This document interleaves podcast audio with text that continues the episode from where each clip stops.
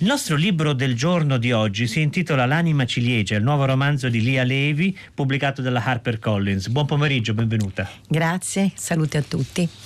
Eh, L'anima ciliegia è un libro che racconta una famiglia, eh, c'è addirittura un albero genealogico all'inizio che ci aiuta a muoverci nei rami di questa famiglia numerosa, romana, eh, formata da Pietro e Anita che hanno ben sei figli. La protagonista è la terza di loro, la prima femmina, Paganina, un nome particolare, poi ne parleremo con Lia Levi. Noi seguiamo l'intera eh, vicenda di Paganina, da quando è piccola, quando incontra quello che sarà l'amore della sua vita e poi suo marito Guglielmo, eh, fino agli ultimi anni. Ecco, mh, il rapporto fra Paganina e Guglielmo è veramente il cuore del libro e ha a che fare con il titolo, l'anima ciliegia. Allora io comincerei da qui, Lia Levi, che cos'è un'anima ciliegia? Sì, l'anima ciliegia è eh, una caratteristica che è molto diffusa nel mondo femminile e non solo, perché di volere contemporaneamente due cose, detto così può sembrare mm, naturale, voglio partire ma invece vorrei tanto restare a casa mia.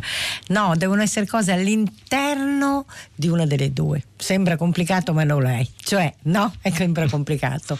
Cioè, eh, in poche parole, ama e anela la solitudine solamente quando è for- molto innamorata e appagata del suo amore questo. Quindi c'è tutta la, la, la, storia e tutta questa anelare questo amore che deve essere un amore assoluto, no? Addirittura deve essere un eroe, l'uomo che lei cerca e che troverà.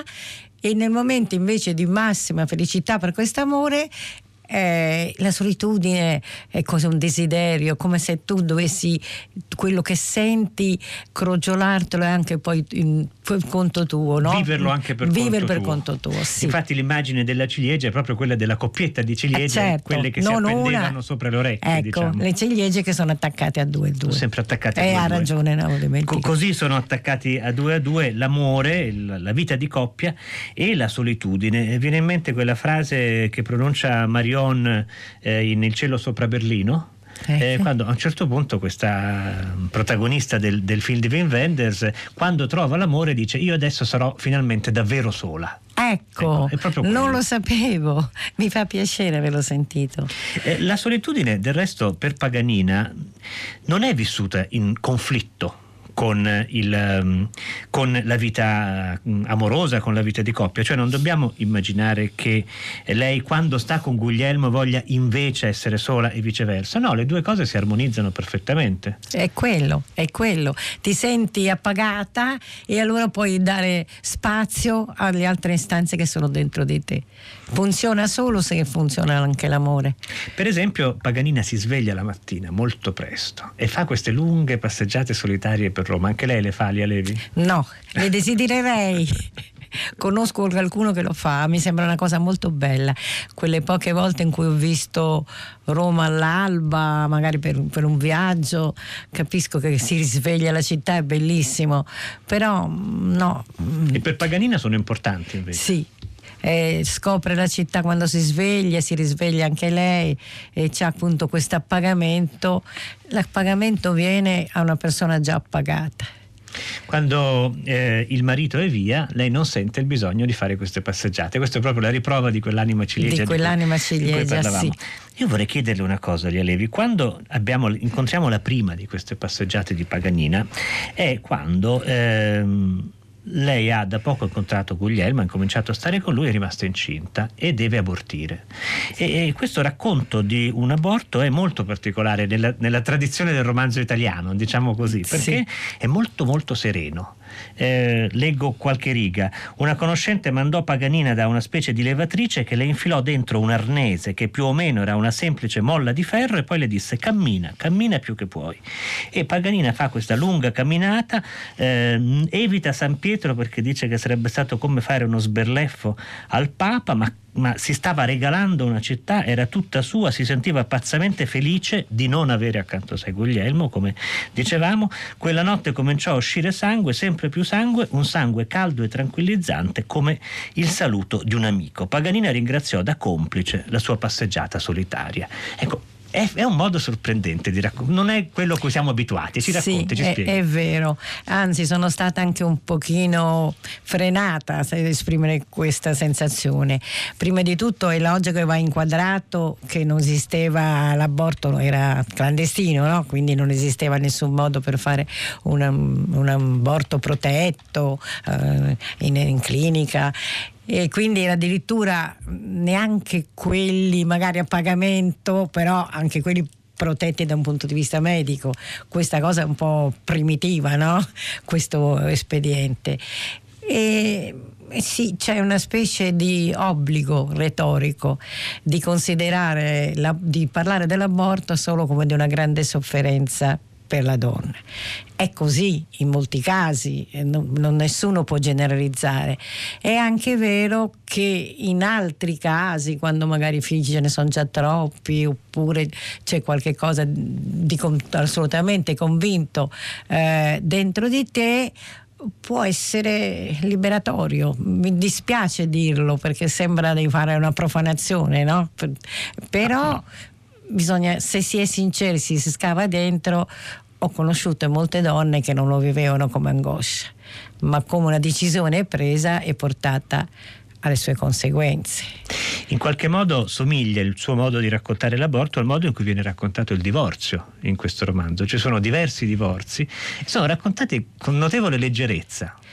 Beh, il primo divorzio però è una specie di presa in giro di uno dei personaggi, un personaggio leggero, avventuroso, e quando decidi di divorziare tutta la famiglia, è il fratello, no? Il fratello di Giustino. Paganini, Giustino.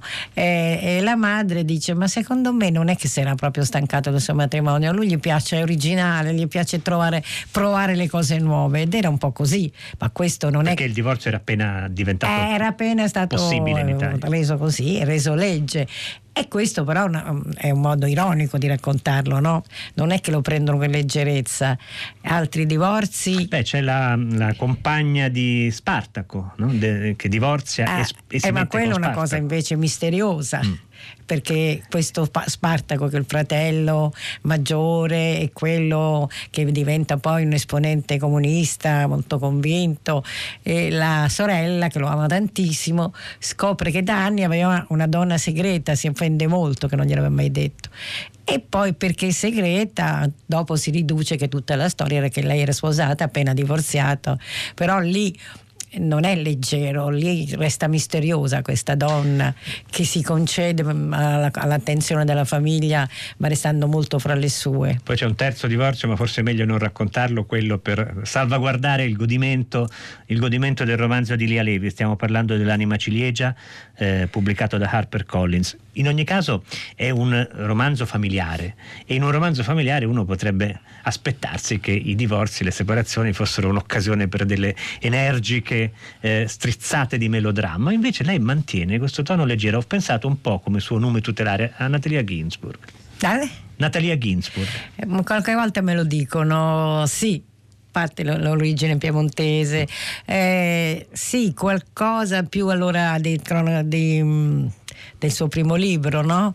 Però forse io questo lo devo contraddire perché proprio nella parte che non abbiamo detto è invece drammatico ci sono eventi drammatici, sì, certo. No, perché sennò può sembrare un libro ironico, tenuto tu sul, sul leggero, cioè non è che è meglio un libro così o un libro in un altro modo, ma non lo è perché c'è anche molta angoscia nel, dell'esistenza. In mezzo eh, tutti i problemi con i figli, i problemi, eh, di, de, di, dei problemi che tu ti poni, ma puoi preferire un fratello a un altro, puoi dentro di te avere un'indulgenza particolare verso un figlio. Il separarsi dai figli. Anche. Di separarsi, di vedere un figlio che sta andando per una via così, erano gli anni di piombo. Ecco, mh, mm, è una correzione solo perché se no sì, è, è, bello fare un libro tutto sulla leggerezza. Qui c'è la leggerezza, ma c'è anche un po' d'angoscia.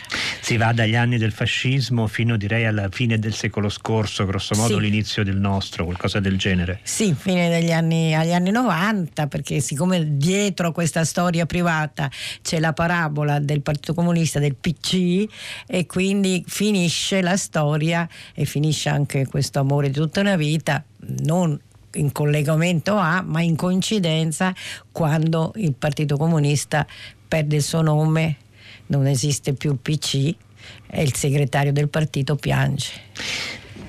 C'è un. Eh, lei adesso ci faceva notare, Elia Levi, che la storia del PC, del Partito Comunista Italiano, accompagna gli eventi nella vita dei personaggi dell'anima ciliegia.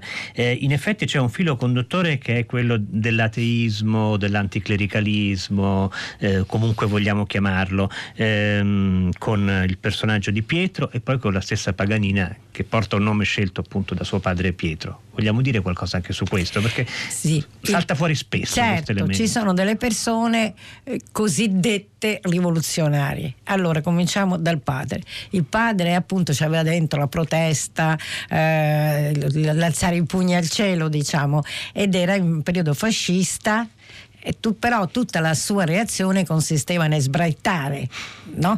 tant'è vero che la moglie correva, perché ancora c'era un periodo fascista, chiudeva le finestre perché non si sentisse. E lui si rende conto che poi non ha potuto fare molto come azione, se non come protesta, e mette tutte le sue speranze in questa figlia femmina paganina. Perché l'ha chiamata paganina? Perché lui è talmente ateo che l'avrebbe voluta chiamare ateina, però non suonava, era un pochino troppo ordito. Allora paganina poteva essere una via di mezzo. Questa ragazzina, che poi diventerà questa donna, è, è ribelle, un po' capricciosa, estrosa, ma non è una vera rivoluzionaria come il padre vorrebbe. Il padre sognava che lei magari andasse via da casa, corresse avventure. Invece lei ha queste piccole ribellioni dovute alla sua individualità che è molto forte, che quindi ogni tanto si innamora di, di, una, di una, professione, vuole fare musica, no, vuole fare eh, l'attrice, vuole fare la danzatrice. Eh, e però tutto all'interno di se stessa, vuole vivere le parti di sé, cercarle e farle vivere liberamente, all'interno però di questo grande rapporto amoroso. E quindi eh, anche lei è una rivoluzionaria dello spirito, della psiche, no? è una femminista non militante femminista, tante cose, se poi ne parliamo, non sono affatto femministe. Però, Cosa c'è di poco femminista secondo lei in Paganina? Beh, ce n'è uno fondamentale che me la, me la differenzia da come sono io.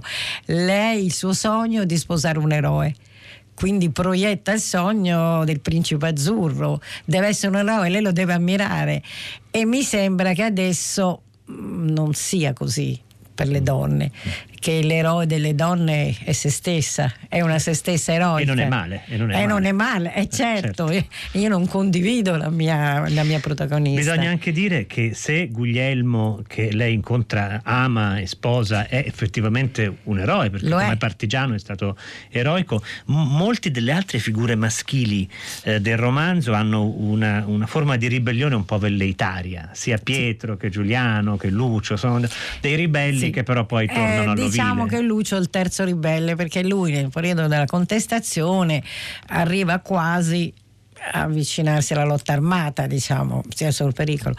Però più che altro siamo nell'età fra adolescenziale e giovanile e quindi questa ribellione che era cominciata come ribellione naturalmente contro la famiglia, no? opporsi alla famiglia, eh, andare così mh, mm, controcampo, non fare tutto, no, andare per conto proprio e trova proprio l'appiglio esterno, in questo caso non è il più rivoluzionario, è che la società gli offre un modo per ribellarsi e lui aderisce alla protesta giovanile al limite poi della lotta armata, ma anche lì poi c'è un freno. Quindi la terza forma di ribellione poi c'è anche Spartaco. Spartaco è un ribelle in un certo senso perché ovviamente è un comunista, è prima un partigiano, poi un comunista, però sì, è sempre attento ai rapporti interni al partito. Sì, lui è proprio un funzionario, no, più che un funzionario, è un parlamentare. Un parlamentare, adesso non mi ricordo se l'ho fatto eh, senatore. Questi personaggi a volte. Sì, no, lui è proprio, rappresenta l'establishment nel senso anche migliore del comunismo, quindi quando c'è la, quando c'è la, la destenalizzazione, no, la, una sofferenza enorme, eh, quando no, Stalin è una cattiva persona. Eh, come mai eh, Paganina che ha, abbiamo detto, come punto di riferimento il marito e l'idea di prima di trovare e sposare un eroe e poi questo grande amore appunto per, per Guglielmo, ha però anche un altro polo che è appunto Spartaco. È come quasi innamorata di suo fratello. Perché? Sì. E qui c'è anche un po' di mistero, perché uno dei motivi che Spartaco era l'unico dei fratelli che era andato in guerra e per un periodo molto lungo di mesi non avevano più saputo che fine aveva fatto, non sapevano se era vivo o morto. E, e quando lui è arrivato, poi i partigiani dopo mesi di, di ansia, eh, io lo, ho scritto che lei gli ha, ha sentito un'enorme gratitudine per, essere, per essersi salvato, di avere di non, aver, di non, averla fatta soffrire. Nello stesso tempo Spartaco è quello che gli ha presentato, eh, gli ha presentato il marito, no? hanno lavorato sempre insieme. Però forse anche Spartaco è l'inafferrabile. Spartaco si lascia amare, è misterioso, ha il suo mondo, eh, è di nuovo un uomo forte diversamente dal marito che è un uomo forte ma affettivo, espansivo, la sua forza si vede anche nella vita, lui è l'uomo forte inafferrabile. Certo questi rapporti familiari sono particolari all'interno della, della famiglia di Paganina perché da una parte ehm, sembra una famiglia completamente proiettata su se stessa, sono dei legami strettissimi, eh, al tempo stesso sono dei legami spesso non detti. Eh, per esempio, Paganina non ha amiche, eh, avrà un solo legame significativo con un'altra donna che è Sole, eh, in parte anche sua madre Anita, ehm, però sono dei legami in cui non riesce a parlare. Beh, perché eh, sì, la sua vita è fatta di rapporti con i fratelli maschi e non, si, eh, non, ci sono amiche, amiche come succede nella vita, anche quando la, la nuora, quella, la nuora, no? la, la, nuora della madre, la cognata che viene dalla campagna, Maria Pia, Maria Pia che avrebbe bisogno no, di essere un pochino, non, non c'è un legame però la cosa di questo libro è che quando c'è il momento delle cose profonde, intense, o il momento della malattia, eh, ecco che i legami familiari veri, quelli con cui ci si confida, quelli che capiscono quello che tu non hai detto, sono le donne, sono la sorella e la figlia.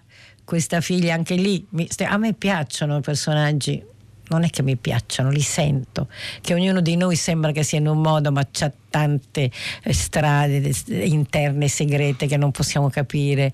Ecco, la figlia, lei tutta la vita, questa ragazzina che cresce, lei sente che questa figlia la scruta, no? Diana, e che la giudica. E alla fine del libro è a Diana che confesserà il vero motivo per cui poi ha divorziato dal marito, che nessuno aveva capito. Tutti avevano capito un'altra motivazione. Vogliamo dirlo questo motivo, tanto ormai sappiamo che ha divorziato e quindi... Eh, va bene. No, perché il marito l'aveva tradita, c'è tutta una storia, c'era il perché e tutti hanno interpretato normalmente, con una logica normale, che lei dopo tanti anni, eh, dopo averlo perdonato, essere rimasta con lui per anni finché hanno cresciuti i figli, a un certo punto dice basta. Però il motivo è un pochino più sottile perché lei per riuscire a tenere il marito e non lasciarlo fuggire verso un altro nido mette in atto una sua strategia una strategia fatta um, di vari no, di, delusiva, di, delusiva. se non, non, riesce mai a parlare non, non gli dà mai il modo di andarsene.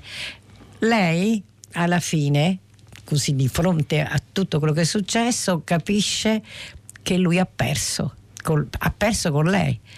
Stata, e quindi non è più un eroe da ammirare perché è un perdente e il fatto che sia stata lei quello che l'ha fatto perdere non conta niente non lo ama più perché non è più lui non ha saputo decidere, non ha saputo imporsi. Stiamo parlando con Lia Levi di L'anima ciliegia, il suo nuovo romanzo pubblicato dalla eh, Harper Collins. Ci sono, come vedete, tanti personaggi, tanti fatti, fatti storici, ne abbiamo menzionato solo una piccola parte. È importante la velocità quando si scrive? La velocità? Sì, andare veloci. No, ma io la cosa che... Non la velocità della scrittura, ma dei fatti narrati. Ah no, la velocità dei fatti narrati, no, siccome ho questo mio problema di essere lenta e sempre più lenta nello scrivere, nella velocità, mi sono sentita subito toccata. Dei fatti narrati dipende da che libro scrivi eh, e qual è lo stile che gli hai dato certe volte in certi eh, passare così con leggerezza eh, sulle fatti anche importanti toccarli perché tanto le corde che vuoi toccare sono altre no? in questo caso è una specie di saga è raccontata anche un pochino favolistico no? è realista quello che si sente ma favolistico e questo è relativo a un certo tipo di racconto. Poi invece eh, se tu fai una, un altro tipo di storia, se non approfondisci, se non scavi, non va bene, non è una regola assoluta. Ancora una domanda su Paganina, gli Alevi. Eh, Paganina ha un suo film del cuore che è Amanti perduti di Marcel Carnet, in cui lei immagina di essere Garance che è al centro di questo, di sì. questo tourbillon, di, que, di questo mm, eh, circolo di uomini che la amano e la ammirano, mentre lei come fantasia sembrerebbe assolutamente monogamica. Come si spiega questo? Si spiega perché Garance è quella che vuole scegliere la propria vita cioè non c'è bisogno di essere uguale, di volere le stesse cose e di avere la stessa struttura. Garance vuole scegliere, è, è libera.